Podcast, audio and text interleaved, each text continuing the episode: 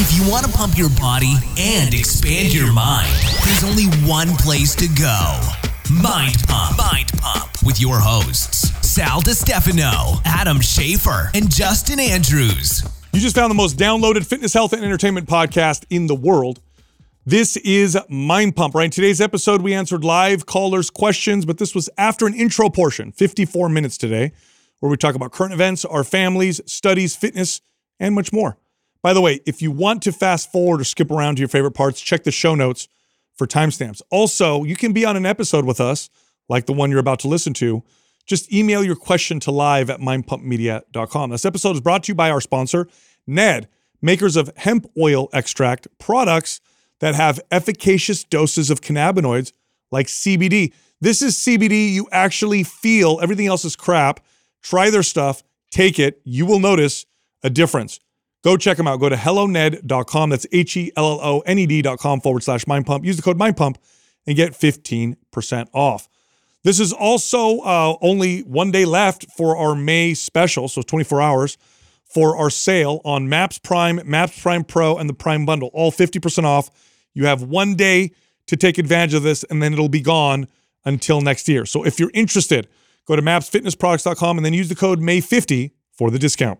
All right, here comes the show.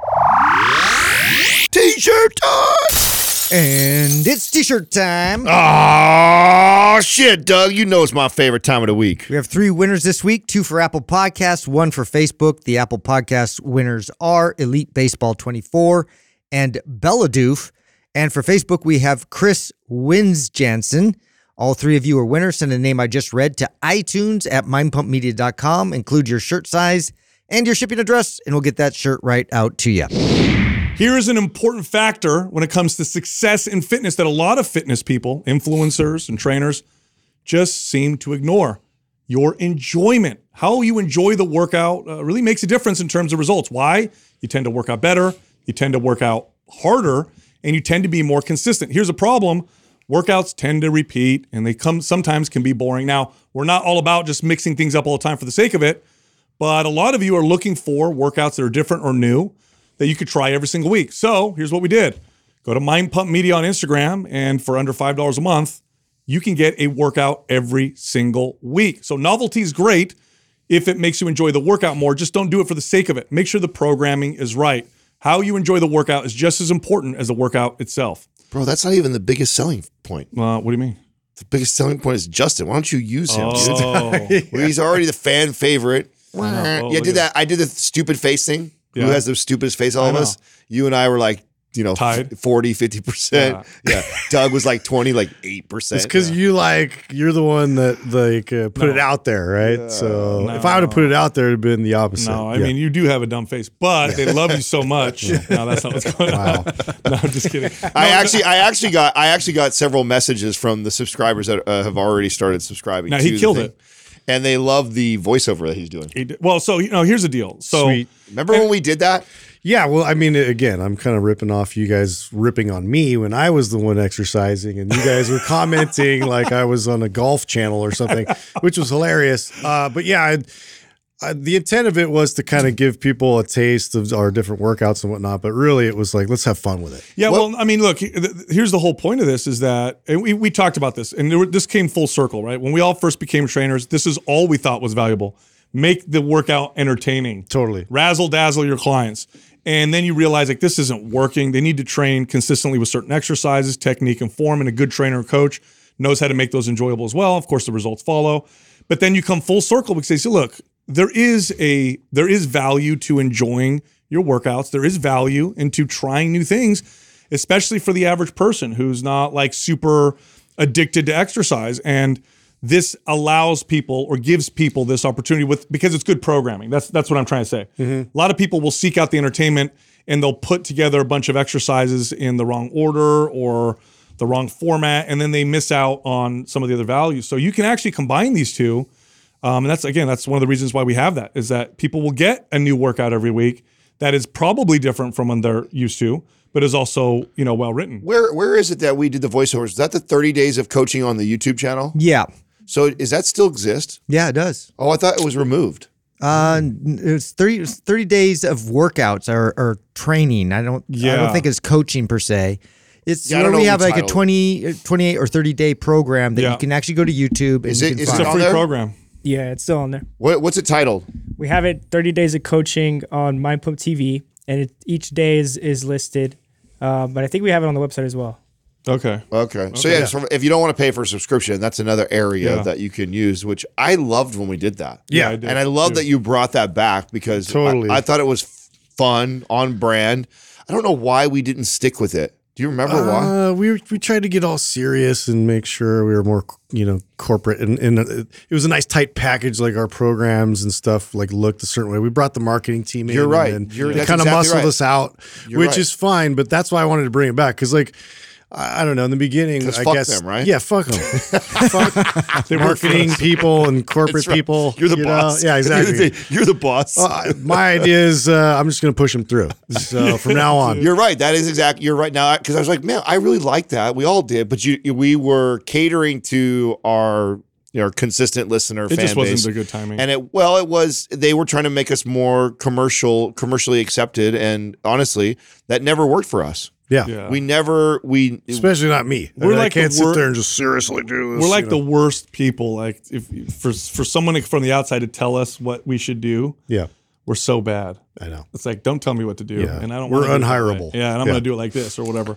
And in our space, especially because what you're what works in the fitness space oftentimes is the opposite of what we want to do. Like before and afters, those are like they crush. They Mm-hmm. crush. I always crush.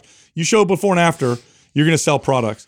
We hate before and afters because it, it emphasizes like body image stuff. Well, that's or, why I have or a 30 re- day challenges, stuff like that. Right? That's why I have a really hard time taking these calls that we tend to do, Doug and I, especially with that people that want to critique and do an audit on our business and then tell us all the areas that we can improve because there's like Have you guys tried a 30 day challenge? because in the fitness space there's like a bunch of these go-to moves that everybody does Yeah. that we just I'm aware of. We just we choose not to do it. We all agree that that's not how we want to, you know, But you know, business. back to the original point, you know, it's it's we've said this before. When somebody would come up to me and ask me, "What's the best exercise for blank?" or "What's the best way to work out?" or "What's the best form of cardio?"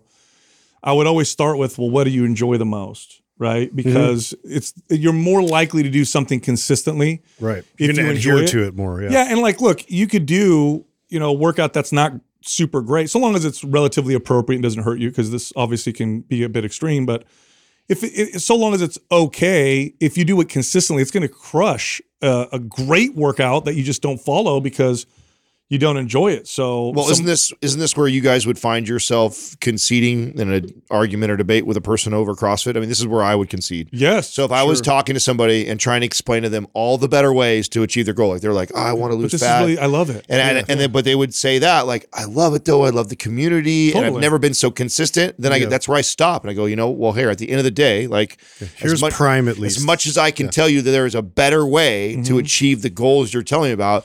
If at the end of the day you tell me you love it and you're more consistent doing that than you are anything else, then that trumps trumps my science. It does. And and Yeah. there's an asterisk there, right? Which is the better way is only better if you do it consistently. Otherwise, it's the worst way. it doesn't do anything for you if you can't do it consistently. So that's at the top of the list. And let's be honest, um, if we could figure out a way, and this actually, this is where we, um, I, I guess we all shined later on because we figured out that this was a, a, a, a, solution to the problem.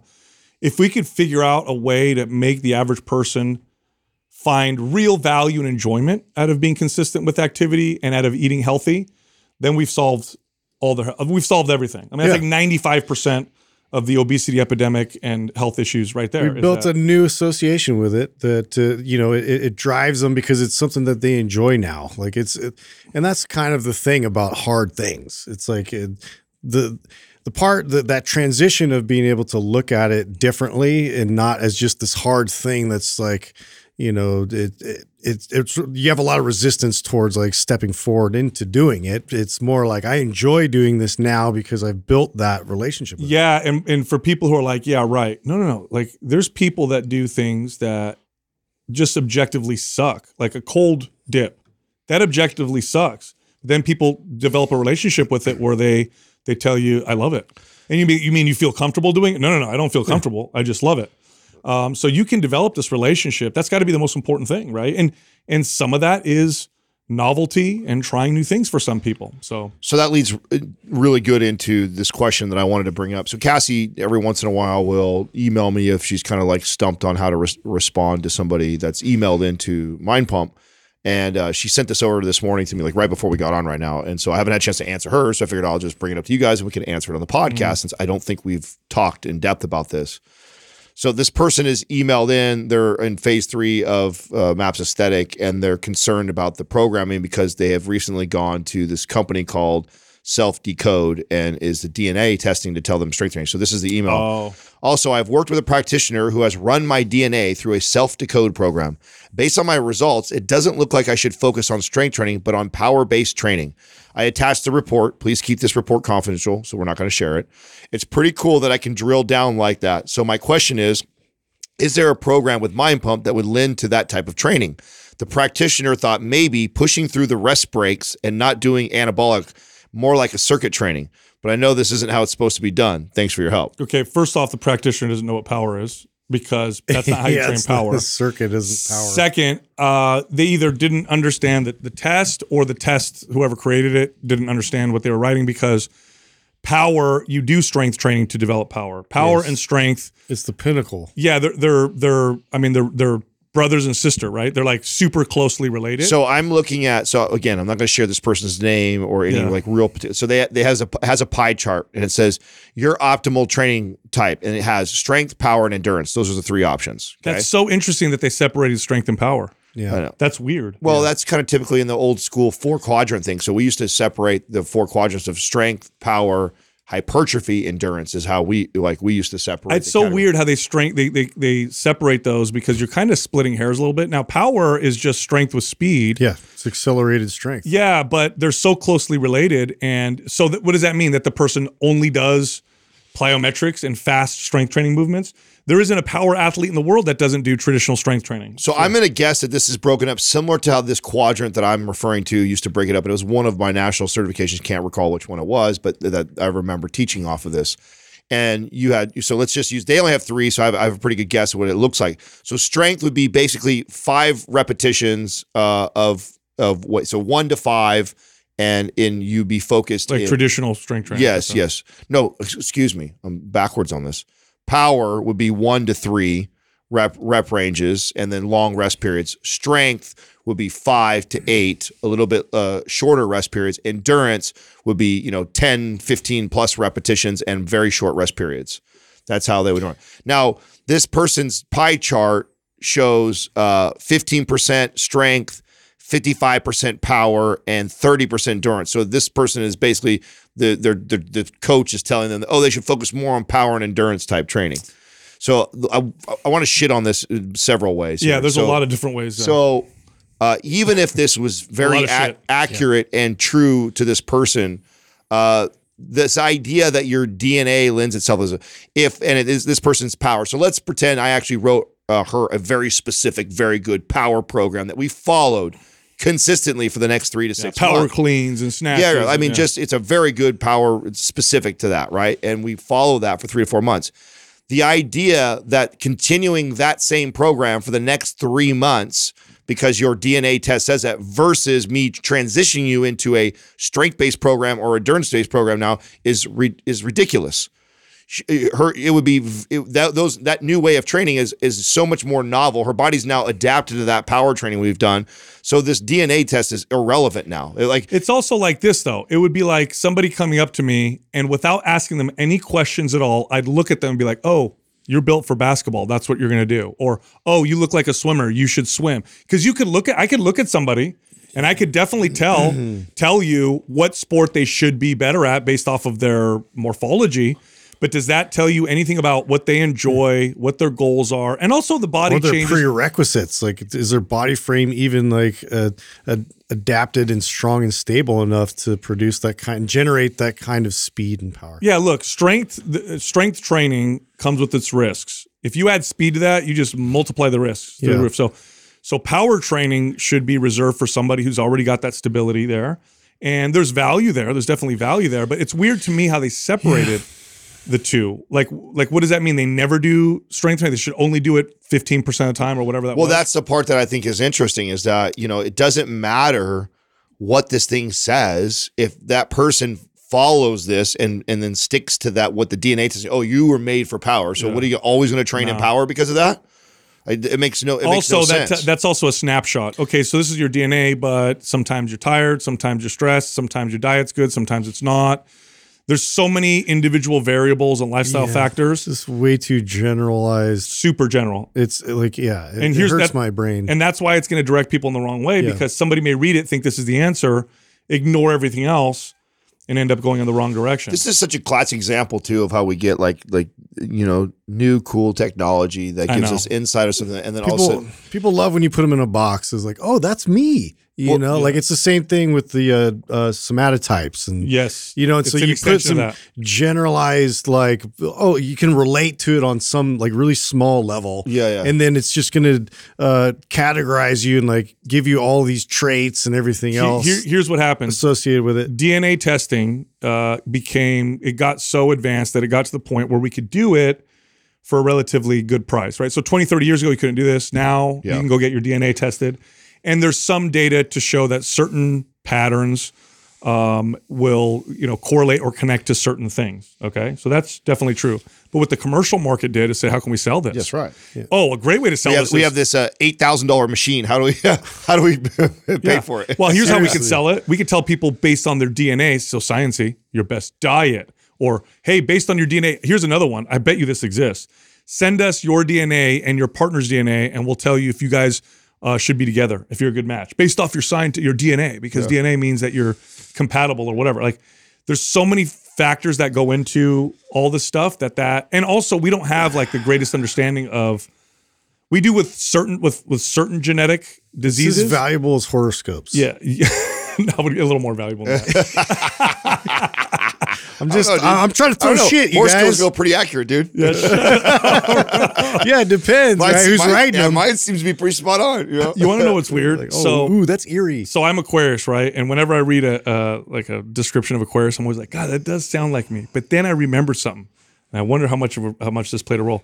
When I was a kid, you know, your mom decorates your room when you're real little.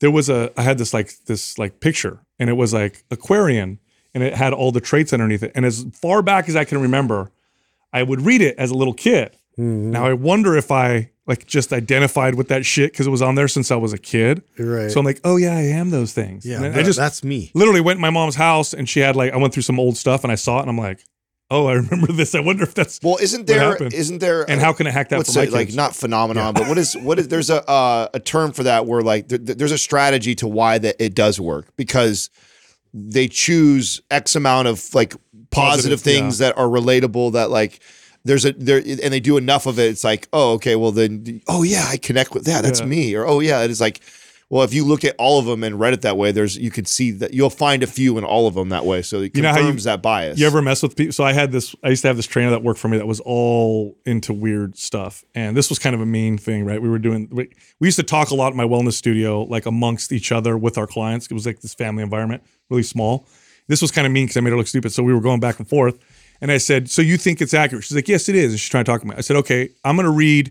Yours and you tell me if this if you think this is what happened or whatever. And i read a sign that wasn't hers on purpose. She's like see that's so me. That's so me. I'm like that's weird because it's taurus and you're a whatever. She tried to counter but How my, mad was but she? my rising moon well, was in or it's some this, shit. it's the thing where you know when you get a um, when you when they say when you this is this is the same thing I'm trying to explain is when you get uh you buy a new car and then you, then You all of a sudden you see it all the time. It's not like they're all of a sudden driving. They were always there. Yeah. But now your subconscious has now become aware of it, and so now it attaches it to that. So it's the same. It's the same. Now you know happens. that there is some. This is interesting. Now the time of year you were born may have some influence on your DNA expression because it was either more sunny. There's certain nutrients that are more or less accessible, or you're more or less likely to be exposed to certain viruses depending on the time of year. So that could influence you. So it's like, oh, I'm I was born during the winter months, and this tends to happen with people who are born during the winter months or during whatever. So I don't know. Here's something I, I don't know if this is true. Doug, look this up. Um, that the majority of the people in the American Hall of Fame are Aquarius. I think it was. I think I'm just trying to make myself sound. Wow, I'm an Aquarian too. so, Yeah, yeah, yeah. It makes I sense. see, you know what's yeah, going it makes a lot of sense. Adam's a Scorpio. Aquarius. It's the, what the American Hall of Fame? American Hall of Fame, I think it was like a majority of them, or majority Pretty much the smartest Like people, as I heard. that. yeah, It's the most humble. Very humble.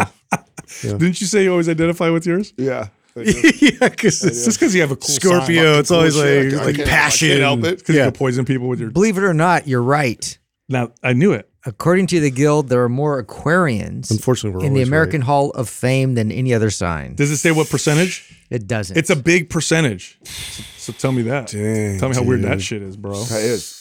You, did you say aquariums? No. Aquarians. I aquariums. Aquariums, yeah. There's, There's a lot of aquariums in there, huh? There is. They're gonna- they- Someone needs to edit like it's on my face or Justin's. And there's a, there's a Yeah, fish it's tank. just a fish tank and Shamu. Dude, Dude, I, I read something that I thought was interesting. Um, was really eye opening. Now, I- after I read that, I kind of went down the rabbit hole of like trying to confirm it. And there's definitely a, like it's one of those survey type of studies, or not studies, but surveys where they break down a percentage or a time or numbers of the average person, and so it varies where you get this information. But nonetheless, they were all lower than I would have expected. Do you know what the average FaceTime you as a dad you spend with your your child a day? on average in America or whatever. Mm-hmm. So like FaceTime meaning you're with your kid. Yeah, and uh, what I'll add to that is that this excludes bath time and cooking. Hmm. So hmm. pull those two out of the equation, and then just Six- 60 interacting, playing, talking, teaching any, Per day. for a dad. Per day. 60 minutes. Yeah, under thirty-five. That's terrible. Now, are they including dads that aren't present and all that stuff? Does that skews the shit out of the numbers? Or these is this No, like it was it dads was it was uh, yeah they were they were uh, they were asked like uh, the survey took like uh, how, how many hundred Listen, dads. you know what though? I'll tell you what. So we're lucky now because we've done this and we all get home earlier than Well, I, this is the point I always make to you guys Yeah. that like it really. Well, we just talked about this the other day on the podcast. How much and I was inquiring about you guys' early your your your young kids and when you Justin when you had yours Yeah. Because you guys had to work bell to bell and I'm like I can't imagine like I trip out. We have like one day a week here sometimes where we work a little later than four or five o'clock. Yeah. Uh-huh. And I get home late and like Max is already eating dinner and getting ready for bed and I'm like oh I, I can feel like oh my Yeah. god I missed out Totally on that time. out, yeah. And I'm like, holy shit, this could this is could have easily been my life where every day I missed out on that. So yeah, I just thought under 35. And then you talk about the role of the father, right? So yeah, I mean, obviously having a father in the house is better than not having a father in the house. But boy, it's when you think of stats like that, it's only a tiny bit better when you're only spending that minimal of time on influencing him. Yeah, I know. It's Gosh, crazy. Think about it. The average person would get off of work at what five? Right. That's the average, right? Nine to five. Yeah. Most people probably get off a little later.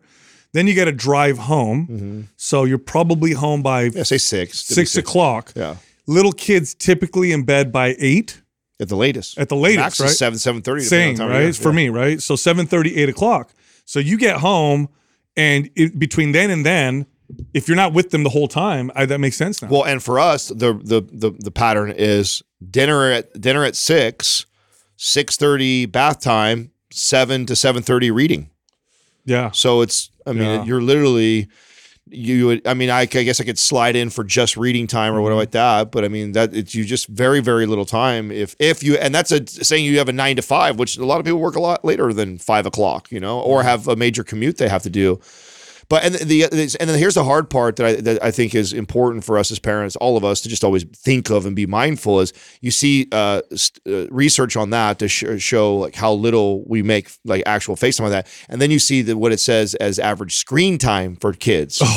You know, now you're in the hours. Where are they really getting the influence? That's right. Yeah. And so Who's raising your kid? Yeah, right. Like so, I mean, there's nothing you can do about a dad who's got to work at seven o'clock every night. Like it is what it is. Mm-hmm. But there there is things that I can do that when I am present and I am around. And am I choosing to allow him to sit in front of the screen when I already have minimal time with him? and so I want to make it takes sure. work, man, because I look, does. I get it. Look, I get it. Working parents, right? You come home and you're tired. You're you're already spent. You work. It, you- work is hard, probably, and you come home and you're kind of spent, and you want time for yourself. Right. So it's not. And here's the here's the thing that I think a lot of parents you start to figure this out sometimes too late. It takes effort. It's not like a it's like a relationship with your spouse. Oftentimes it takes effort. It's not like it's just oh it's so easy it just works. Like to to be there with your kid oftentimes you have to be like, do like, oh, I want to relax, but I, I'm not going. Listen, to it one of the one of Yeah. the reasons why I waited so long to be a dad is because I was very aware of how selfish I was as a person, and it is the most selfless thing you will ever do in your life, period. ever. Mm-hmm. Yeah. Nothing will ever even come close to what it's like being a parent on on the level of selflessness. I knew that. And I knew I was a selfish person. I was okay with it. I was a, I didn't have a lot as a kid, and so I'm doing it all now, and I want all there now, and I'm going to do what I want. And that was my attitude. Yeah. And I knew that I couldn't do that simultaneously while having a son and and we I would be because then I would be r- with that every night. I'd be like, well, this is my time. Yeah, I, you know, yeah. I want wanna watch this. I wanna do that. Yeah, yeah, It'd be about me where it's just like I, I that doesn't even gro- about me doesn't cross my mind Yeah, these days. It's No. just well, like- even going through like a decade of you know being there with the kids and raising them and all that, like you go through a period of like, well, when do I get to do something that I that really builds and grows me individually outside of just me coming to work and then providing and then like how do I fit that in? And and like I went through all that with like trying to give back like my justification was I'm giving back to the community. I'm I'm helping like these kids and fostering these kids like through through the means of football. And I'm like, I, this is like something I used to be able to do well and I can like establish that. But I just felt that disconnect between my own kids. And It was like brutal because like I'm like, oh, I'm doing all these good things and like uh, I'm getting I'm getting involved in in this and that. But and I thought maybe they'd want to come down and hang out. But it's like it just turned into me like parenting everybody else's kids. Listen, Yeah. listen. I this this really hit me. First of all, what we're talking about, I have a very unique perspective because I have four kids with a huge age gap in between the first two and the second two. And I'm going to say I heard this all the time, and I experienced it firsthand. That time, it once you lose it, it's gone, and it goes by fast. It doesn't feel like it when you're in it because it's it's it's a grind and it's tiring, and there's like lots of stuff going on and stress, and the house is a mess and all that stuff. But I promise you, it goes by so fast and then it's gone. And right up until they're about 13, that's where you're going to spend most of your time with them. After that, they get more influenced by their peers, by, you know, like I said, their friends, stuff like that. And the older they get, the less you see them and the less you have that influence. And the relationship you have with your kid, you have to think that, well, I mean, hopefully you want to have a lifelong relationship with them forever to where you get old and they come over and they want to be with you, whatever. That's how you build it. Well, statistically, that's unbelievably low. Was it one of you who brought that? Very low. I had not heard what it was, but after the age of 18, like the amount of hours or days that a kid spends. think about this Yes. like and not to throw anybody under the bus or whatever but like think about you know i use myself as an example I love my family love my parents but when i want to talk about things that are deep and i have challenges and i want to whatever i don't typically and my parents are extremely supportive. We just didn't have that relationship growing up. It was much more of a like authoritarian you know do this do that obedience type thing. Yeah. if you do that with your kids when they get older they're not going to want to hang out with you. Mm-hmm. and that's what you want. You want your older kids when they're adults to like Yeah, they on want to their own to want to come by and hang like, out Yeah, exactly. rather than like oh i gotta go visit my dad Yeah, yeah like- visit my mom you know type of deal so yeah, yeah, like they're paying lip service or something. yeah you know so It's funny. It's, an, it's that's an, also an interesting conversation and thought for someone like me. Who one of the things that drives me crazy about Katrina's family is how much they do that. But it's also the same thing that gives me that appreciation because I also see that. yeah mm-hmm. You see, there. I mean, Katrina is the baby of the family, right? So she's got brothers and sisters that are in their mid fifties. And I mean, they we were all together on Sunday. We were all together the Wednesday before that, the weekend. Like, and they and then if they want to do anything, they always want to do it all together. Or if they have an issue and if like someone struck, someone just had a breakup or something that's going on, or someone had bad grades at school, like the whole family gets together and it's like become it's like a they all confide in each other and it's like and it drives me crazy because I'm the opposite. I grew such a distant family and so it's just overwhelming for me. It's like, man, once a week is already a lot. Like Yeah, two, three so- times a week and like do we have to involve yeah. everybody or plus can you didn't can- develop that with them that's right. specifically That's right. So I've had to work on that, Yeah. and and now and now as a father, it's become a lot easier because now I really see it. Right, having a kid really changed that perspective. See, being not a kid, selfish me was just like, "What the fuck? Why do I got to do this? I don't want to. I don't want to do this. I'd rather just you and I go do something." But now, as a parent, I have a different perspective, and I'm like, okay, as mu- and and you and I, I don't know how, how much Katrina even notices or not, but I know like there's times now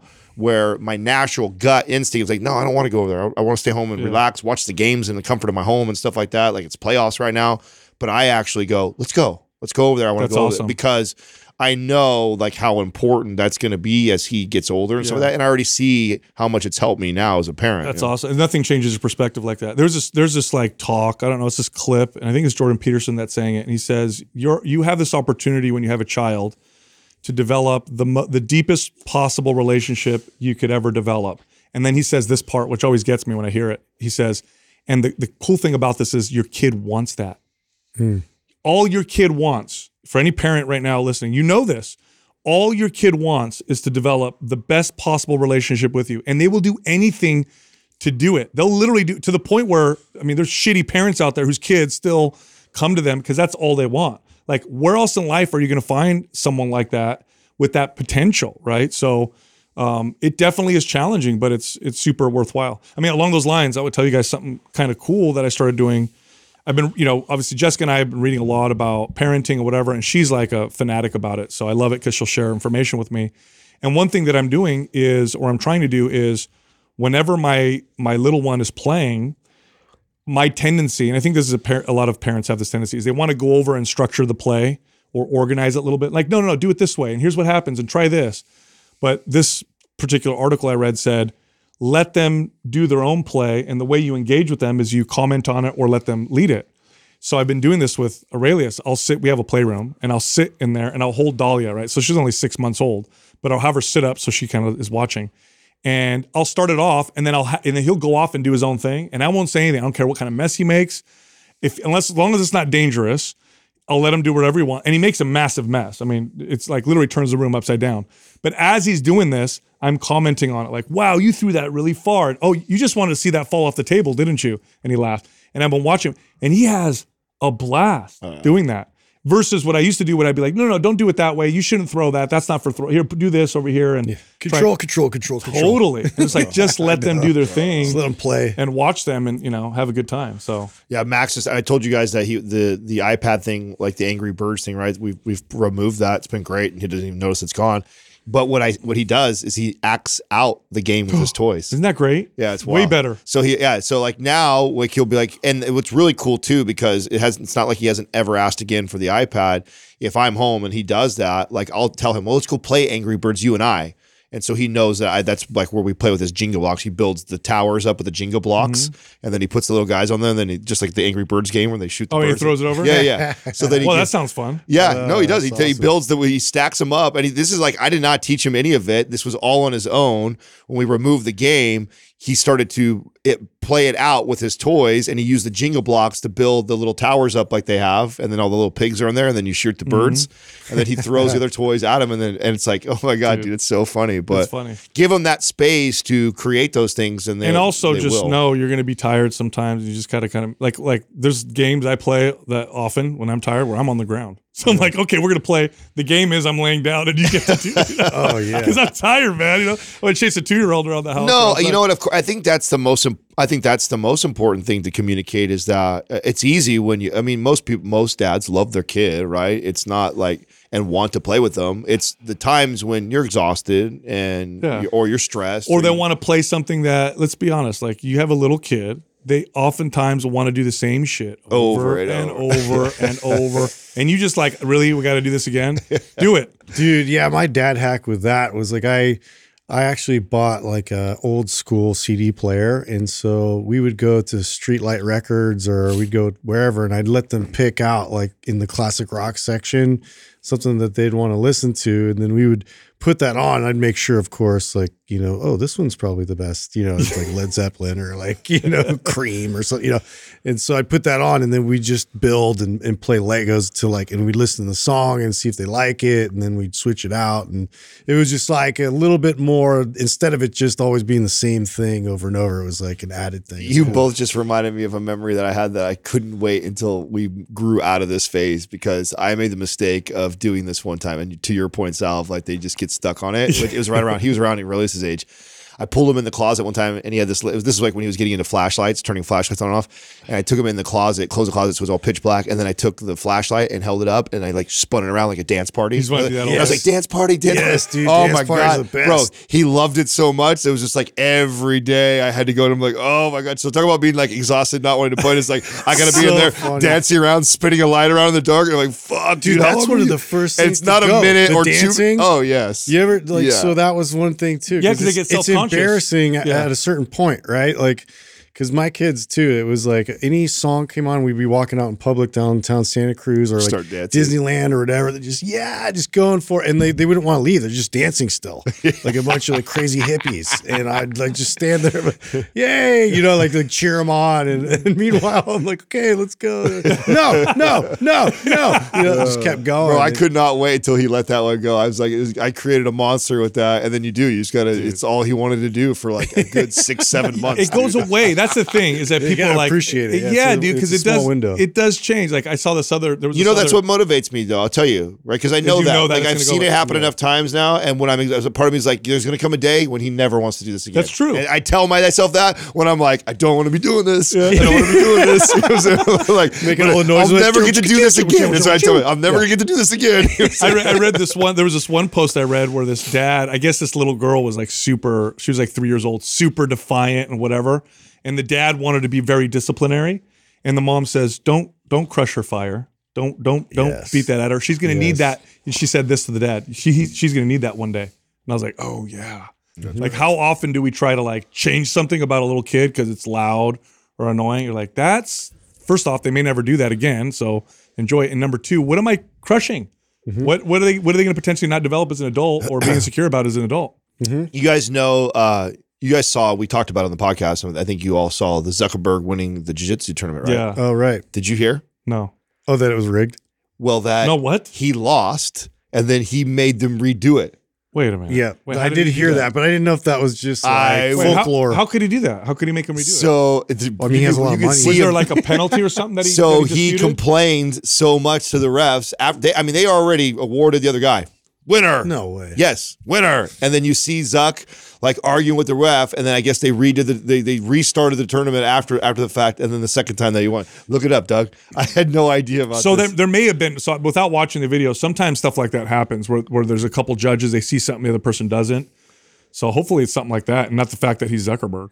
I mean, it sure looks like in the video. I mean, you have a situation, you see you see it, and you see him raise the other guy's hand, and then you see Zuckerberg turn, and he's like pleading his case. Dude, I have to say this: having competed in both judo and jujitsu, jujitsu tournaments sometimes can be so political it's actually embarrassing. Like mm. I compete. So is it for the same reason as like how bodybuilding is? Is because the schools that Yes. are represented there are also the ones that p- help sponsor Yes. the the events and Yes. it's still Yeah. it's still That's- point driven, the same right? game. So it's like uh, You know, Well, you all, can- all these to all these things are like that. You know, I, I bet you gymnastics is, and you don't even realize it. Yeah, yeah, The yeah. people that put up the money bro. for these of these things to happen, But my I you had know ex- that there's in that there's a huge there's incentive. wiggle room in there to manipulate. Okay, but Uh, I had- that's how co- times, yeah. bodybuilding was just like Yes, that. there's wiggle room, and then there's obvious ridiculousness. That happened to me in a tournament. I Really? I competed in a tournament, and my last match was from a, was a guy that went to the school that was hosting the tournament.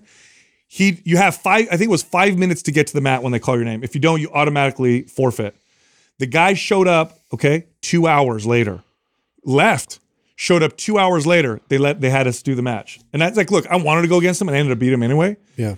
But I remember thinking, like, if that was me, Bro, it was like would my, my them. first show. It was so crazy. The crowd booed, Yeah. booed the judges. Wow. Because I, it was so obvious. I was so ahead of everybody ju- else. That's especially that. and That's then so they don't even subjective. call me out on the fir- top five, and the whole crowd booed. And then you had judges and other people coming up to me and talking to me. It was so. I mean, and then this and then- can happen in any sport if you think about it. Because I mean, even when I was coaching little league, like for instance, and we were like on our way to get into to the playoffs, there one of the umps I found out later was a father of the other team, and so kept calling like obvious strikes balls and, and then they loaded the bases and then there was one play towards home where the kid like threw it at home got him out and he called him safe and they won the game. And everybody was like are you kidding me? And i'm like yelling at this guy's dude it was so obvious. I was ready to murder him.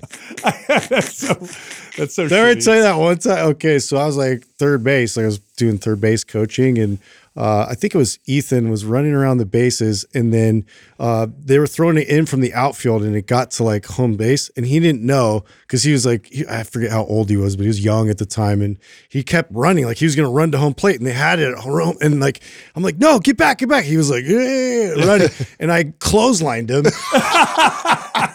and it was like just a reaction. I didn't like think about it all. Just no. and then he falls down. Then he like went right back to the base, and then only a few people saw it, and they were dying laughing.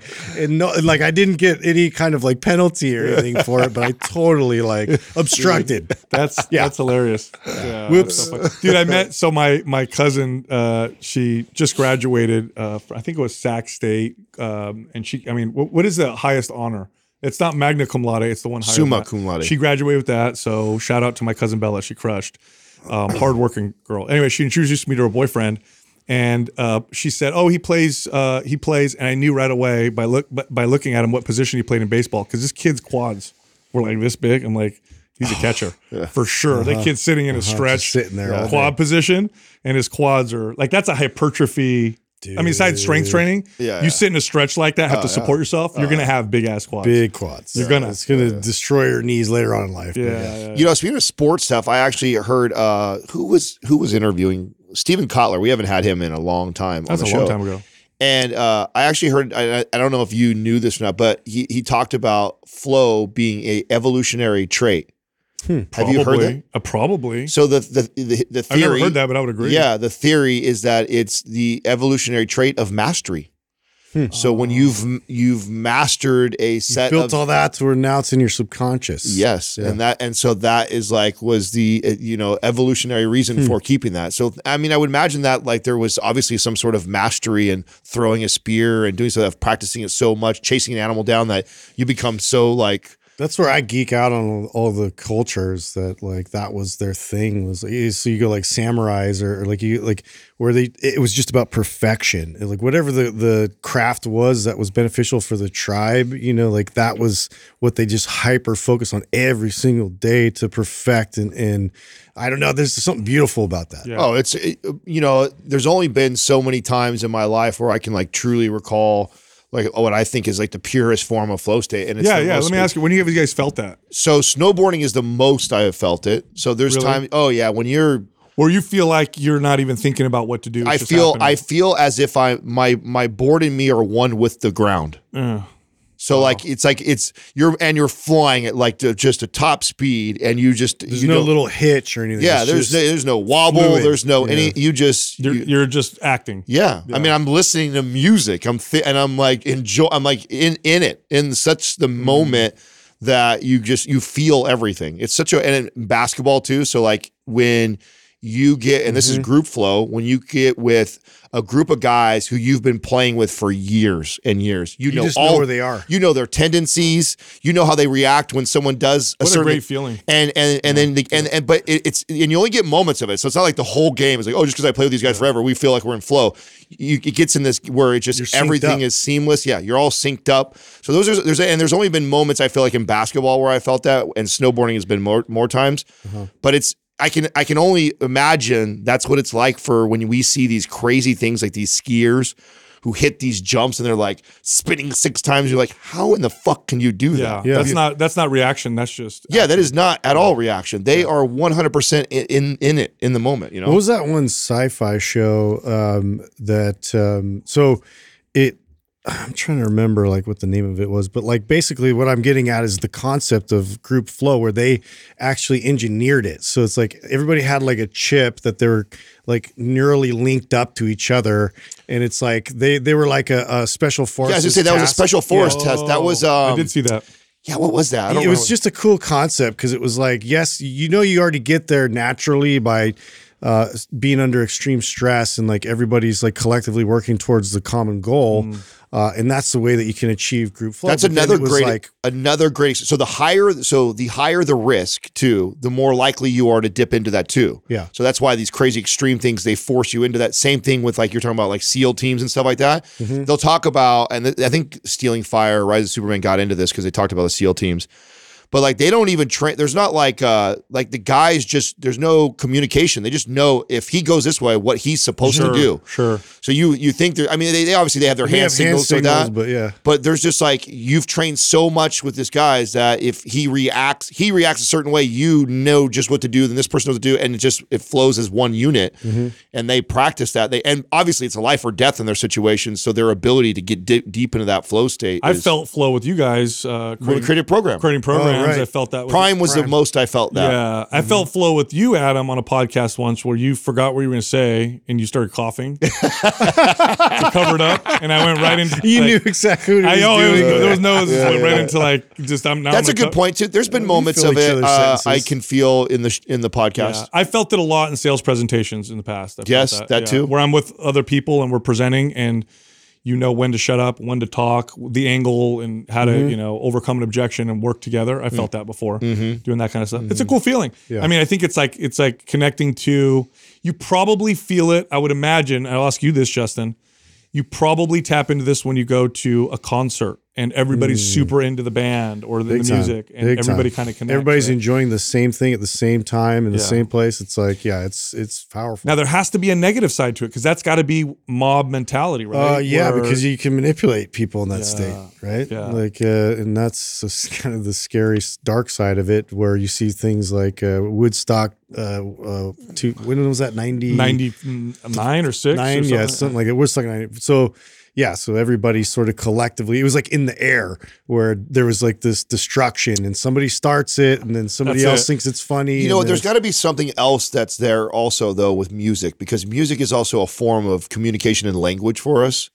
And so Oh, music! They that's part of why you're getting like in this, music like- is one of the most effective ways to get people to feel the same thing. Yeah. You want to get this everybody to feel the same emotion, and you want to do it effectively. You could do it with speech, you could do it with imagery, but music is one of the more effective ways. Yeah, this would be an interesting conversation with Kotler is to ask him that is if like because I feel like there's something more there because like, you're not you're not taking a bunch of basketball players, snowboarders, all the Mm-hmm. thing, other sales guys that we're talking about all the other forms of flow and manipulating them because they're in flow. But the music one, you're right, you could and you do, but I think that's because less about the flow, them all being in flow together, and more because of this is like this what music does to the brain. Well, music's powerful. It, I don't even think we fully understand why. First of all, why the hell is music value like so weird? And it has to be in every movie or like there, there has to be it in the background. Otherwise, have you ever watched like a movie without the, the soundtrack? Bro, watch a It's sad so or happy or inspiring. well, isn't scene it like without the, music. isn't it the thing that like Disney hacked into first? yeah.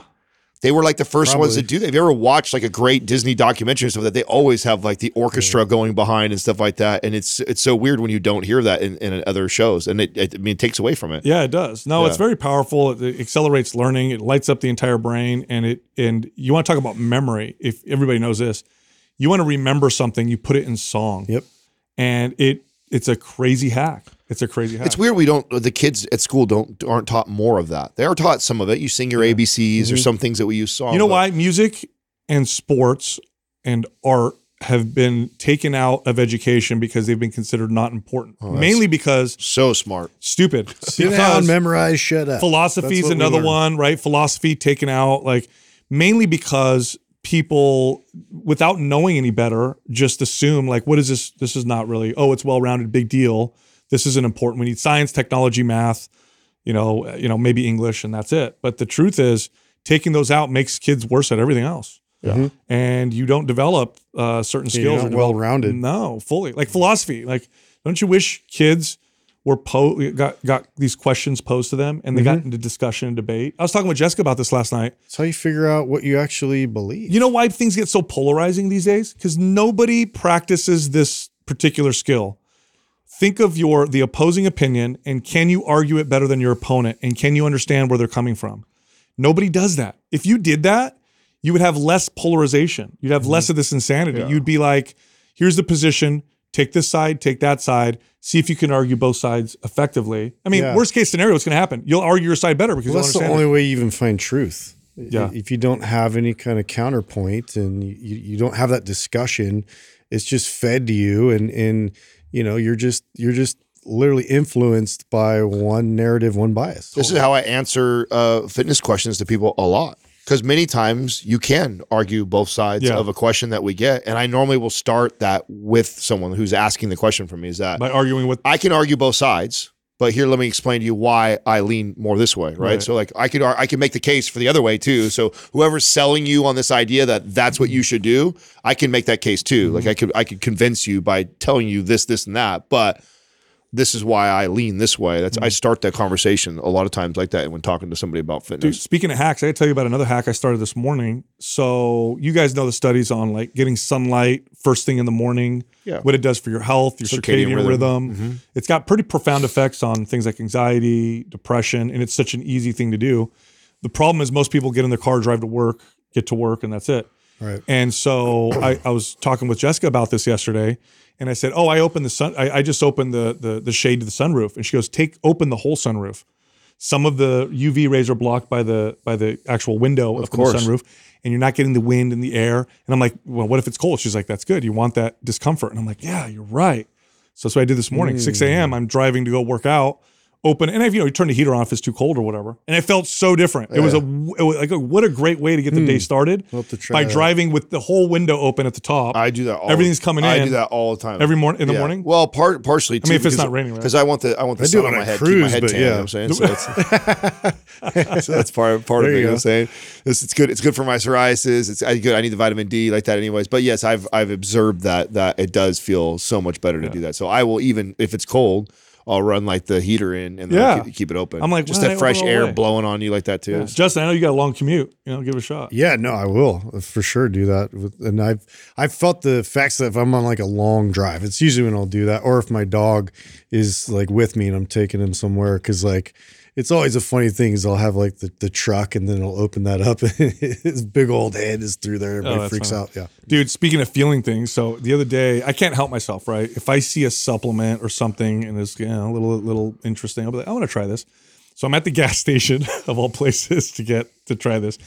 And gas stations now sell CBD products like crazy. Have you guys seen this? Yes. At the at the register. That's when you know it's like gotten too ridiculous. So they had this like CD Right there pro- next to the boner pills. right next to them, right? So by the way, those boner pills, have you guys seen the studies on those? no, no. They like They're they're mostly Viagra, right? Like it's just sprinkled They'll in have there. illegal pharmaceuticals in them. Oh, wow. Half of them. These are herbal they're erect- selling 'em now. Yeah, dude. And they'll put in like traces of meth in there. Yeah. yeah, weird shit. Probably. Anyway, don't take boner gas station boner Don't pills. do it.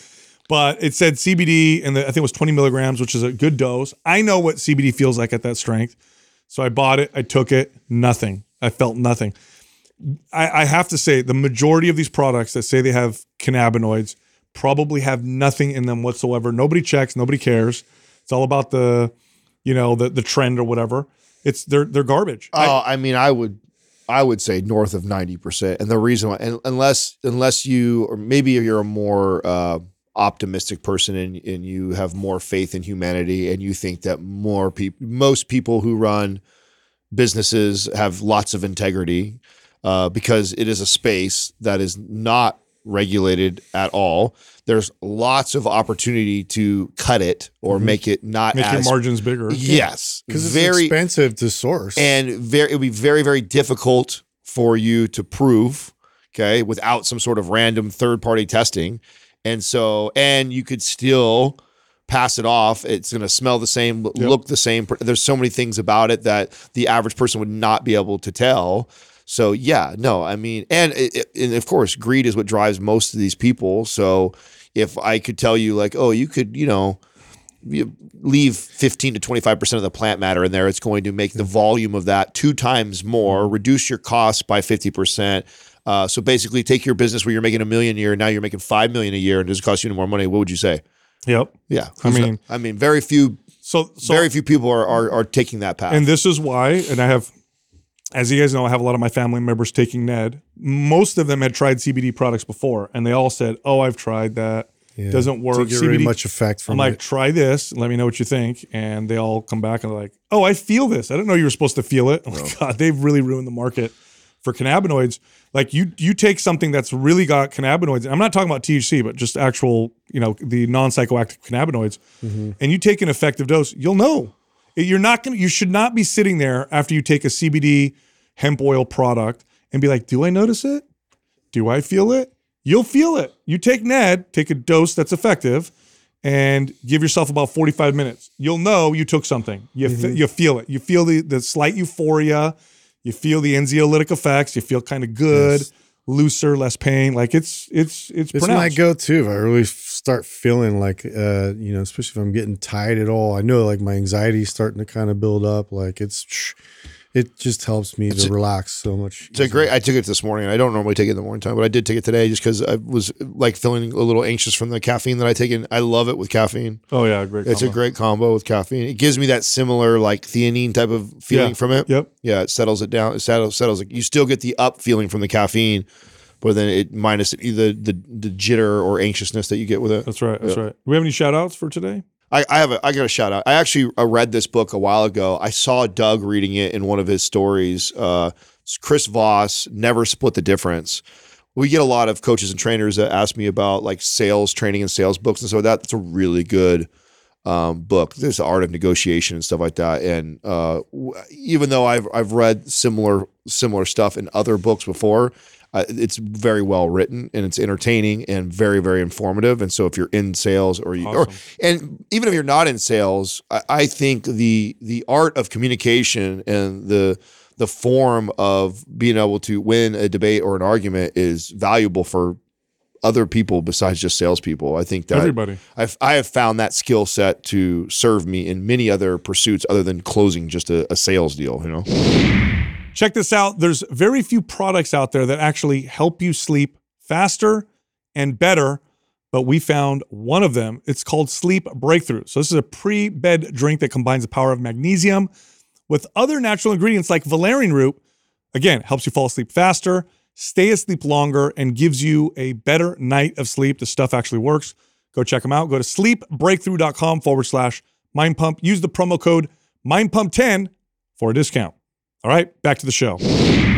Our first caller is Brian from California. Brian, what's happening? How can we help you? How's it going, guys? What's up, man? What's up, dude? good to have you back on, man.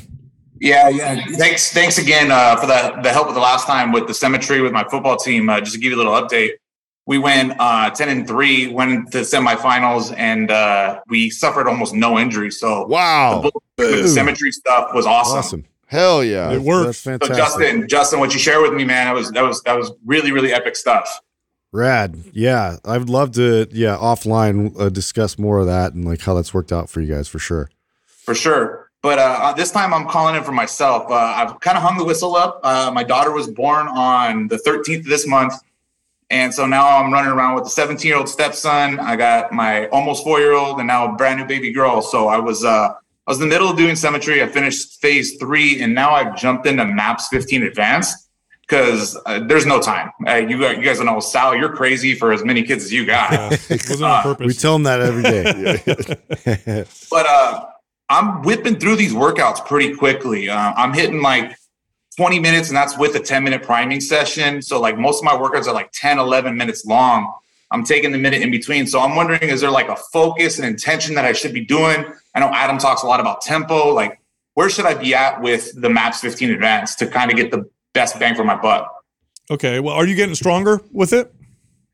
I'm I'm in today's day one of week two. So um give you an idea, I did the bicep uh the deadlifts and the bicep curls. I did 225 um last week and I was kind of tanked at the end. This week I'm a little bit better. It was I wasn't as tired at the end. And then bicep curls are bicep curls, so but nothing crazy. Yeah. If you're getting stronger, I, I would just stick to what you're doing. I mean, you could add an extra exercise. I, I would do that occasionally. When I ran through the program, I would add sometimes an extra exercise at the end. So rather than doing two, I'd do a third one. Or I'd add an extra set or two, depending on the lift. Like if it was a deadlift, I would add a couple sets. But Okay. if you're stronger, if you're getting stronger, you're on the right track. Because our tendency Okay. is to keep is to continue to add volume until we hit that limit. You don't want to do that, especially when you're when you're not getting great sleep. Yeah, I think it's. I mean, I think it's beautifully laid out uh, for somebody who just wants, like, has a time right now with a newborn, wants to just kind of maintain muscle and, and stay strong throughout that process before you can really ramp it up again. But I did the same thing too. Like, so I I used the the foundation of how it's written, and then like I I like to focus on rear delts. I like to put some focus on calf work, and so you know, I if it was a day I was feeling good, I had some extra time, I'd throw little exercises in there like that to complement the the the core uh, exercises that were in the program. But I wouldn't deviate too much from it. I think it's I think following it to a T is is pretty ideal. Okay. Okay. Um, kind of a follow up question to that, since uh, I know it's nine weeks, and hopefully, uh, baby girl is sleeping a little bit better by that point in time. Um, where would you go as far as programming goes from uh, an advanced maps 15? I, I have everything, uh, and I literally mean everything except for PED. So where would where would you want me to go, or where would you suggest me to go from uh, the advanced 15? All right. Well, two two things. I'll, I'll say you're probably not going to get better sleep in nine weeks. Usually, usually takes a little longer than that. but let's say let's say you're one of those lucky people. I mean, Maps Anabolic would be a good follow up. Um, you know, Maps Performance would be a good follow up. Any of our core programs would be a good follow up. Or you just keep running Maps 15 until you feel like you can move on to something else, and then the second or third time around, you like I like I said earlier, you can add a set or two or an exercise and add a little extra volume. Yeah, you have a lot of you have a lot of options here. You could follow the 15, slowly add exercise into like Sal just uh, uh, recommended. If you've been through most of our programs and you and you have a pretty good idea of all of them, this is also where I like to kind of mix and match some stuff. So I would love seeing you like an anabolic inst- and instead of maybe like a, a heavy focus, maybe light focus with mobility. So maybe take Okay. a little bit of a performance, Yeah. uh, the mobility movements that probably help you the most. You know that better than anybody.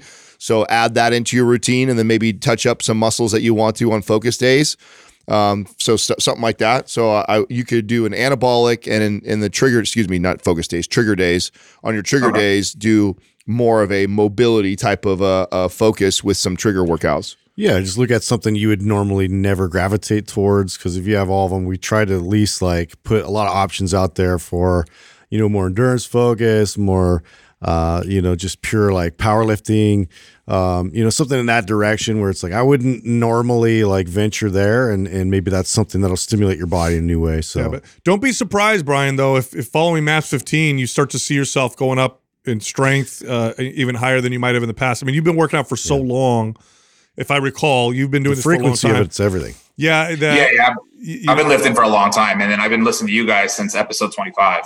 yeah. So I mean, I, I wouldn't be so like I hit a PR in deadlifts, kind of following a format like that. Like, and it was a PR that I hadn't that I did in my early 30s, and I hit it uh, following something like that. And so, um, don't be surprised if that lower, like your body needed something like that. Okay. Okay. All right. Well, good. Well, I deal, man. appreciate it, guys. You got it. Congratulations, by the way. Yeah, Yeah, yeah, man, Thank you. Thank you. it's a rad shirt, by the way. yeah. I like that. Oh, thanks. I like your bedroom, by the way. That's a cool uh, bed. Uh, this is my garage. This is my this is my hideout. It's the only place I have that's Wake quiet. up and That's, hey, that's true, man. The more kids you have, the less pla- places are yours. Yeah. So don't don't lose the garage, man. yeah, Oh, I'm not going to. All right, brother. All right, Brian. Thank you. you. Have a good one. You too. Thanks. Yeah, it's uh, you know, it's people often, especially advanced people, they they they get surprised by cutting the volume down. They progress all of a sudden. Yeah. You know, they do it with the intent of like, well, I got to do this so I don't lose anything. But then they end up discovering like, oh, this is what I needed. Well, that's usually the button they they don't even think to push. you know, Exactly. right? A little bit less. Yeah. Well, even the sign of his second week already being in, or the second phase being in there and feeling better. I mean, I that's mean, that's it. people have to remember too. Like uh, progress looks different. It's not always just this uh, adding weight to the It's bar. not No. like that. yeah, it's being able to accomplish a workout, feeling better after doing it. It's uh, you know, energy levels being better. You're you're being able to maintain a lower heart rate. There's so many other ways. You're better stability, better. I mean, so many other things that are that are showing you that you are progressing, even if you don't necessarily put more weight on the bar. Our next caller is Tyler from Idaho. Tyler, what's happening? How can we help you? Uh, thanks, gentlemen, for taking my call today. I wanted to uh, ask a question. Um, I'm big into the MAPS programs and uh, your show. I think I've been listening for five years and I haven't missed an episode. So thank Wow. you for, for your time and all your wisdom. Oh man. Thank you. Um, so usually I'm 42 years old. Um, over the course of probably like the last four or five summers, the majority of my summer has been doing uh, Strong. It's probably one of my my favorite programs, top to bottom. I've really enjoyed uh, the novelty in it. Um, I'm just finishing up week 11 in Maps Anabolic Advanced, and so I'm looking like for my summer training block, like um, switching it up this year. Um, and I want to get back into like Olympic lifts, looking at like snatch, cleans. Like I, maybe it's just me. I'm 42 years old. I feel like I'm missing some of that quick powered stuff. I want to try to to keep it as long as I possibly can. Um, so my and I'm also a, a certified athletic trainer and a strength and conditioning specialist. So I know a lot of times you probably don't prescribe those for normal people, but I feel like my technique's good enough that I can do it consistently without without getting myself hurt on that risk reward. Um, when looking over the summer, um, what program do you think like those power explosive movements fit best in? And then like how can I do you recommend any changes as far as like rest times, reps? Like I'm not really looking to do a one rep max. I'm kind of too old for the risk reward, so maybe like a three rep rep three rep max. Um, but just any suggestions you guys had for over the summer would be great. Yeah, Justin, I'll defer to you because I feel like you're you're going to be able to answer this best. yeah, so right? performance, and then I believe it's phase three, but uh, we're focused a little bit more on speed power in that uh, phase. And um, what I like to do, because I this is definitely a concern I have all the time, is to be able to move quickly. Uh, and I think a lot of people don't really consider that as they age, especially. So um, I'm right there with you. One thing I'll do before that though is I'll work with the kettlebells a little bit more because I have more control and I can get my body organized to move, you know, quickly and explosively with a lot less risk uh, with that. And then uh, once I get my body to feel like it's it's at that level, um, if I go to program it in say phase three, you'll see there's moments in there for like a, a, a high pull. Um, and so I would like swap those out for like a hang clean, and you can do that. Um, you can even eliminate some of the exercises within the workouts in order to make sure that you know you can focus a little bit more exclusively on that specific lift. In in the mobility days too, like I would I would go basically the bar if if any weight at all, and just work through those uh, you know the mechanics of it.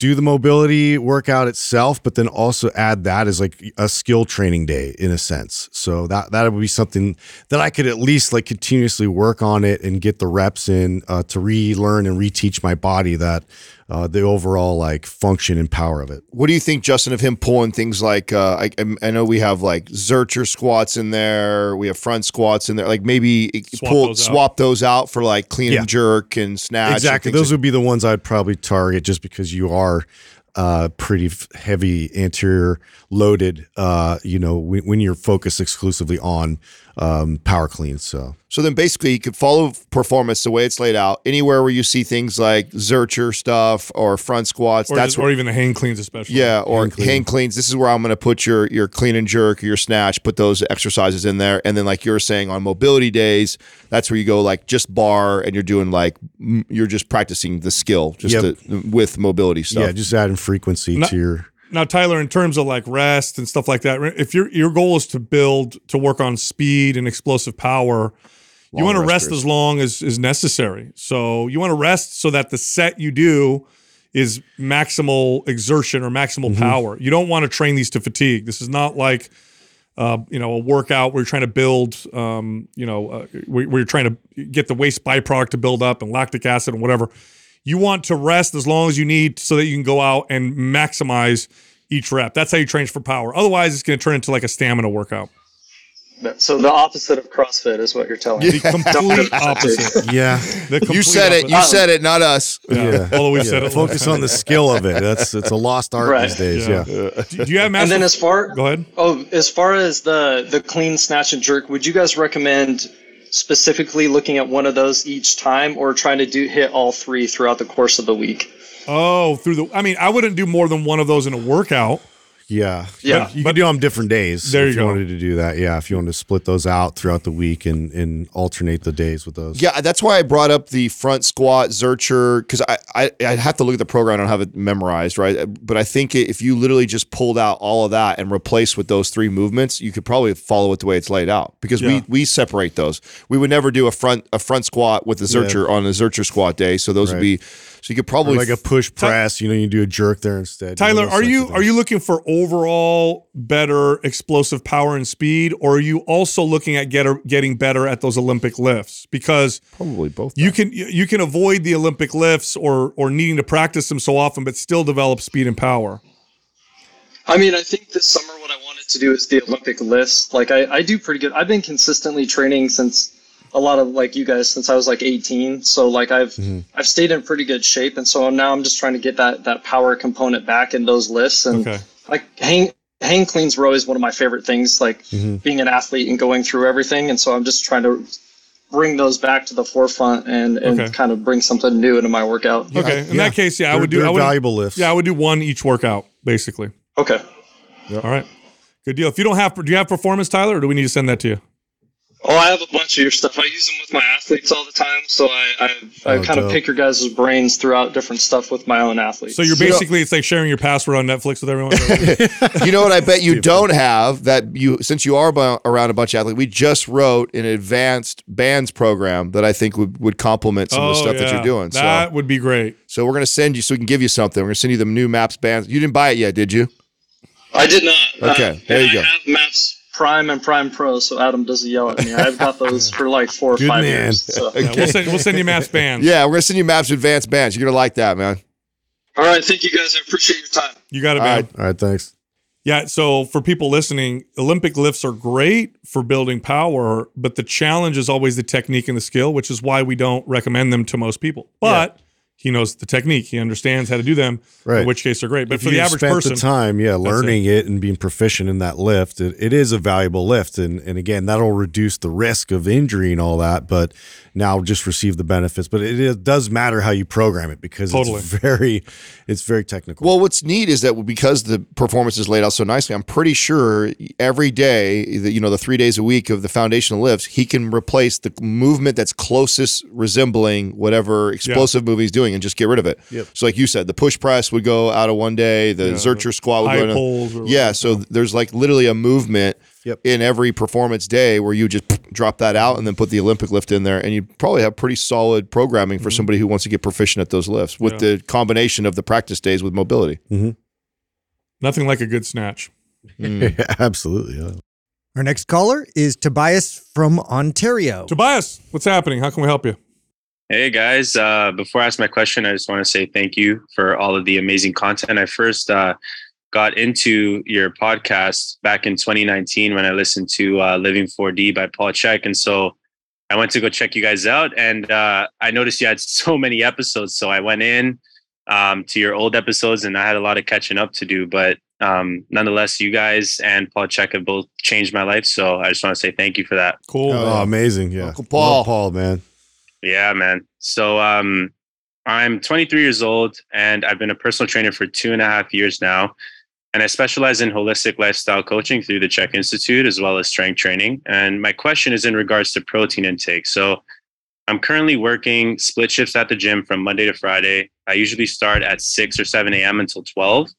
Then I start again from 3 to 4 p.m. until 7 or 8 p.m. So I decided to start fasting for about 15 to 16 hours and my first meal is around 12 p.m. And then I take a protein shake with fruit, healthy fats for dinner while I'm training clients around six. So my protein intake for lunch and dinner is around 60 grams uh, each, which means that I'm getting about 120 grams of protein per day.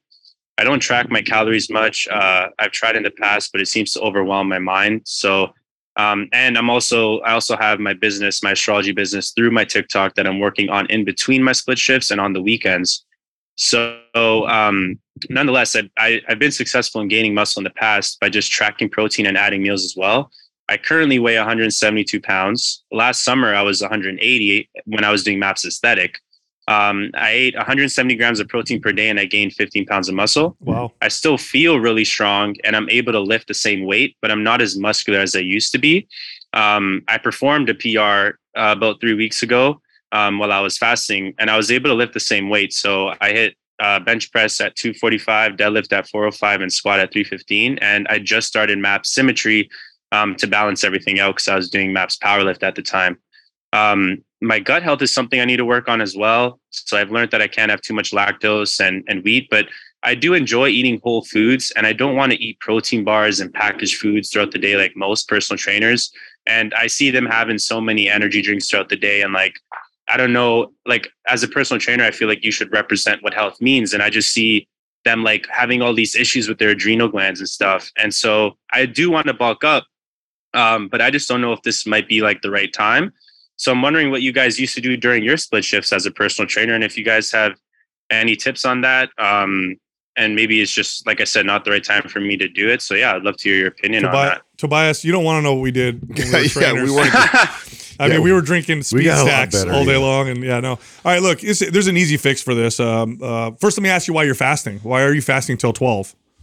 Um, I found it's just easier for me to to kind of essentially just like keep up with my health. I found that when I was like, what I was doing before is I was eating really early at like five in the morning.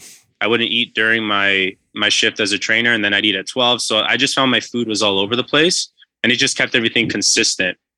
Okay. It- look, I- the easy fix here is To add a is meal. just yeah, just to add a meal. Yeah. Add, Okay. a, add, a, add a high protein meal. You don't even have to throw any carbs in there because that sometimes can make people feel a little whatever throughout the day.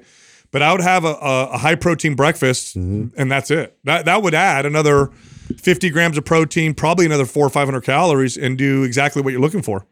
I mean, this is also the this is also the challenge that we I think you you're going to cross this more than once in your life where there's this like, well, I feel really good as far as the way I'm eating with my fasting, and I, and I, and I'm a pretty strong. I mean, you're a strong guy for all what you just listed off your lifts. You're probably in pretty damn good shape. You're probably pretty healthy, but I do I'd like to be a little little more jacked. I'd like to have 10, 15 more pounds of muscle on me. It's like there's a little give and take here. So okay, well if you were my client, I'd be like, well, we can, bro, but let's now let's throw out this, you know, fasting thing that works really well for you. Let's add a meal in there. Let's let's get big mm-hmm. and let's put some size on. This is going to help us. But then you may find you do that and you feel less balanced, you feel less healthy, but now you're just more jacked. And so there's there's always like a little gotta give and kind of choose. Yeah. There's like a pendulum that you sway back and forth. from. yeah, yeah, and you know, I, I encourage you to explore it, to do it, you know, because you, want it, but you know, but then be uh, open minded and as, truly assess, like, okay, now I'm 10, 15 pounds more jacked, but do I feel better? Do I, you know, do I feel more balanced? Do I, you know, so I, I'll say this though, I don't think you're going to feel worse eating a protein based breakfast. I think you might if you have like a traditional, you know, carb breakfast, but a protein breakfast stabilizes blood sugar throughout the day. It's going to give you what you're looking for. So like you could have like a like a six egg omelet, um, and that would give you was that 36 grams of protein. You could throw in some ground beef or some chicken, and maybe some spinach for some some fiber, some vegetable, or some berries, and you're done.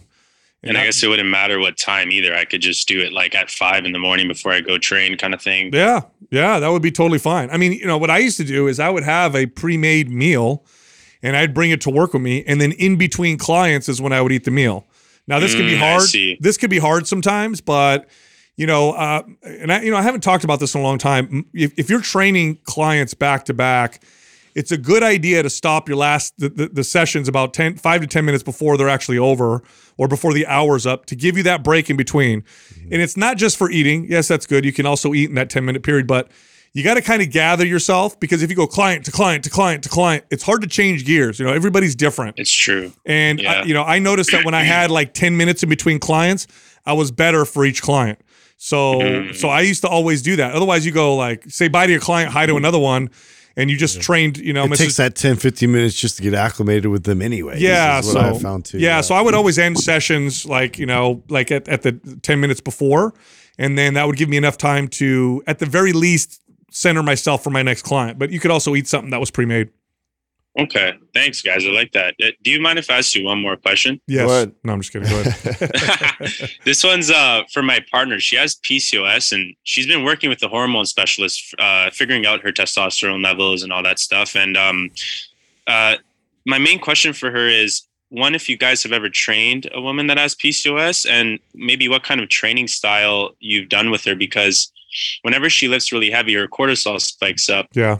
And of course, because she has PCOS, that, that that's not good for her because it just inflames the body even more. So I'm wondering if you guys have ever had somebody like that perform what you did with her. I have. I've trained quite a few people with that. I always worked in conjunction though with the functional medicine practitioner because there's a lot there's a lot of moving parts there.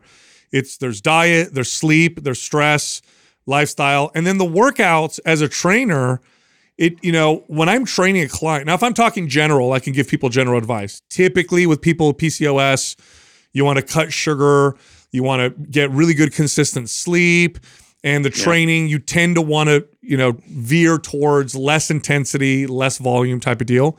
But on a more specific individual basis i'm watching the client and i'm watching for cues that this is a little too much. And generally speaking i would do less generally speaking you you know uh, generally speaking a maps 15 would probably be a good workout for her.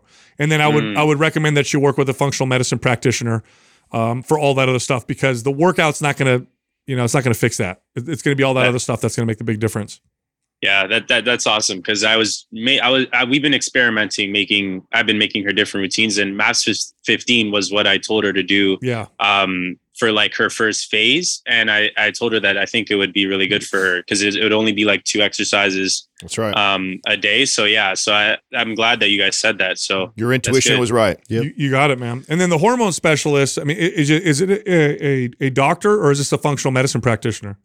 He's a functional medicine practitioner Oh, perfect. You're good. Yeah, Yeah. you're on And- track, man. Yeah, and then what you should do, Tobias, is work with them. So I would Okay. call I would call them and say, "Hey, here's the workout that we're doing, and I'd like feedback, and let's communicate with each other on a weekly basis." Um, because then they're going to be able to give you some insight, and vice versa. You'll be able to tell him, "Hey, whatever you're doing is made her stronger," or he can tell you, "Hey, I noticed that you that she her stress is a little different now. Maybe you should reduce the intensity type of deal." So work with them. Oh okay all right that's perfect You got it. thanks guys No problem, man. Thanks All for right. calling in. yeah awesome thank you, You have a got good day You too. Yeah, the um uh two things for trainers. I you know, I don't think I've ever made that point. If you train back cuz the schedule he has is very common. Yeah. Most people work out before noon, so mornings and then after like 3 or 4. So you that, that split shift is very common. And if you have back to back, I would train sometimes 10 people in a day.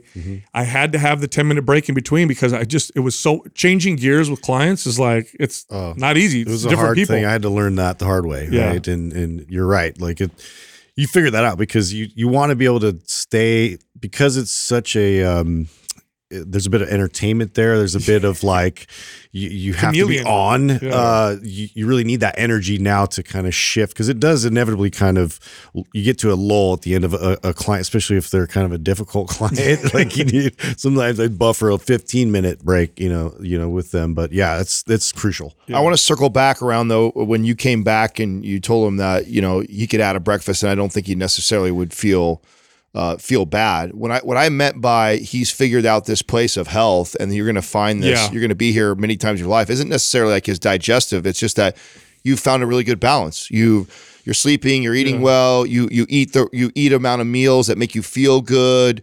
And you're performing pretty damn well in the gym, but then you want more for the body. Yep.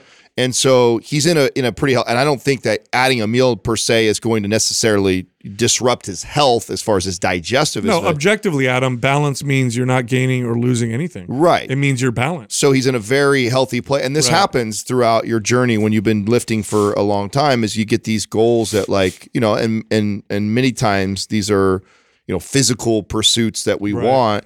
And it's like, well, you know, you're you're at a very, you know, that that triangle, right? He's in a really good place right now, and it's like, okay, you know, adding another meal every morning or wedging it between clients Yeah. isn't necessarily going to affect maybe his digestion, but it is it may also disrupt him rushing around, and it's not. Push, I, pushing your body in any direction That's is not right. balanced. That's right. yeah. Our next caller is David from Mexico. David, what's happening? How can we help you?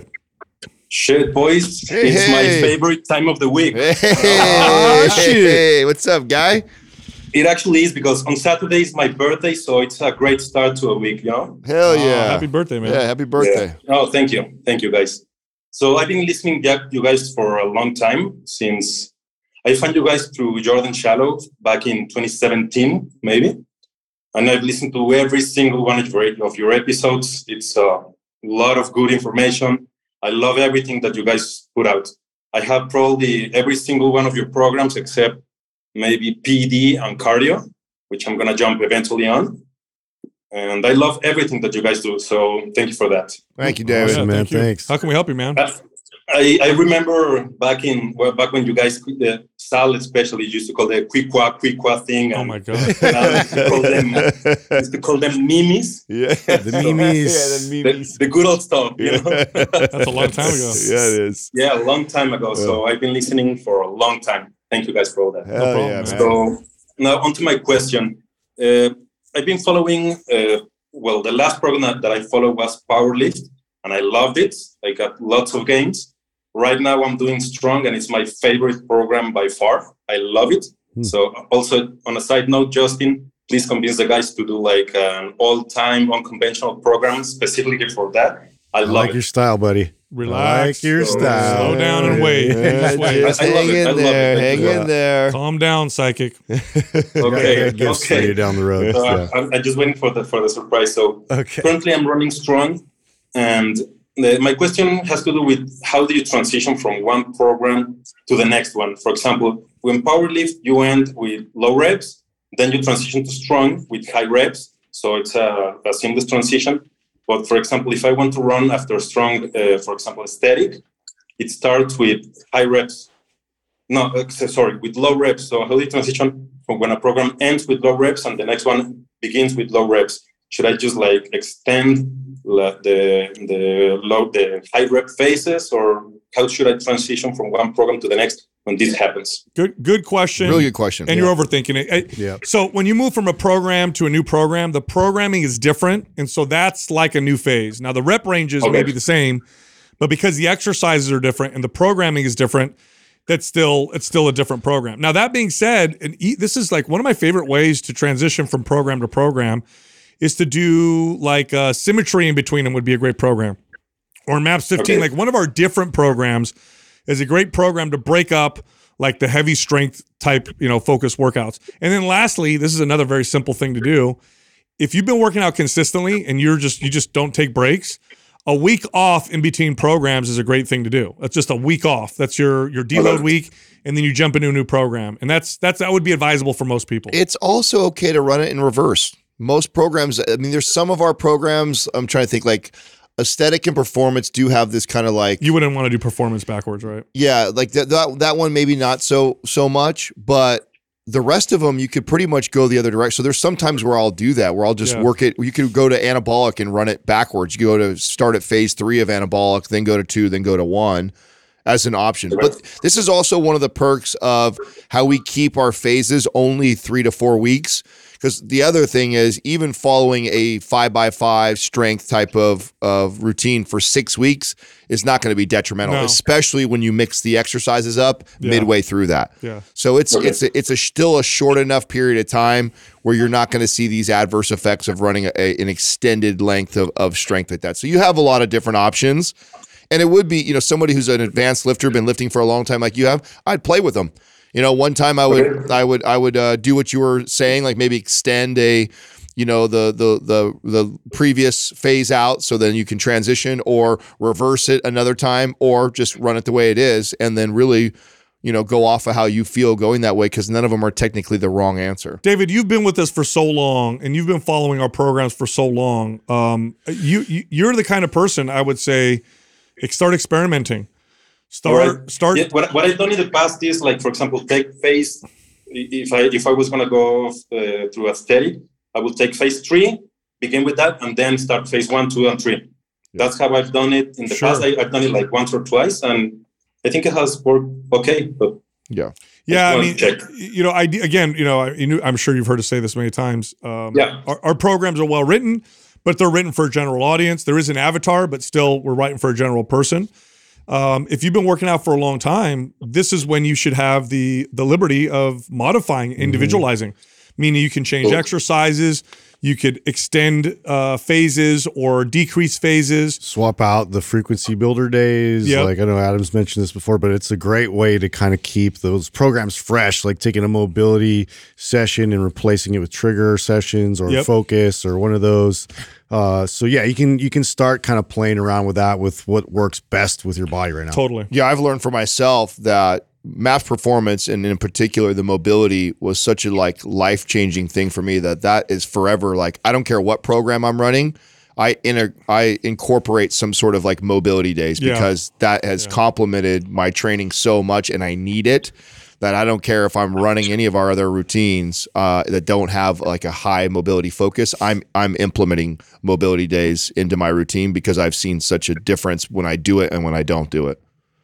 So, for example, in strong, in the work days, the work session days, should I just do like half of the exercise and then put some mobility in there? Exactly. So Is that's You could do that's, that. that's exactly what I would Yeah, do. So when do I would r- when I ran strong, I didn't do the the the work capacity sessions exactly how they're laid out. I put in my Yeah. own mobility work because that just I needed that more than I needed all the all the work session stuff. So yeah, that's Okay, a perfect that's a perfect example of how you could you could modify something specifically to your needs. Okay, makes sense. Makes sense. All right, man. Very now cool. you said Can the I, only- can I add a little bit? It, it, it is not exactly in the question, but it kind of has to do with the transition of the phases. Yeah, yeah, yeah, right. sure. Uh, I, I am kind of reverse dieting or kind of bulking, and I try to add like 50 calories a week. But I'm thinking if if I uh, if I change phase or if I change program, can I do a bigger jumps in calories? Say 100, 150 when I change programs. Is that like a good good idea or not? Typically, I like to do bigger jumps when I change phases or programs, but your calorie jumps are so small, you'd be fine doing that no matter what. Yeah. I mean, going from Correct. 50 to 100 a It's week, not I mean, that that's drastic, Not, it's not a huge, huge Yeah. difference. How what, what are your calories at right now? About how much you weigh right now?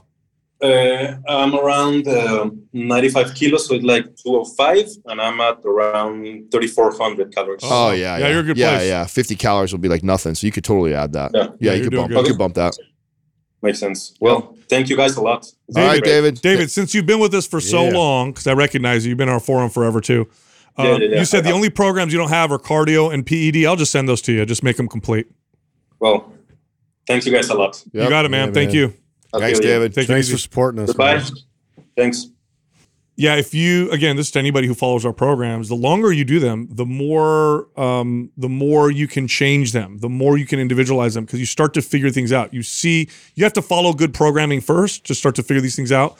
Then you know what it feels like, and then you start to modify because the best workout for you is always individualized. Always, it's always going to be that way. So that's the that's where you should go eventually. I'd be curious at this point, like how many people are like that out there that, you know, experienced lifters that have gone through pretty much most of our programs because, you know, we've been doing this to what, like six, seven years at this point. Yeah.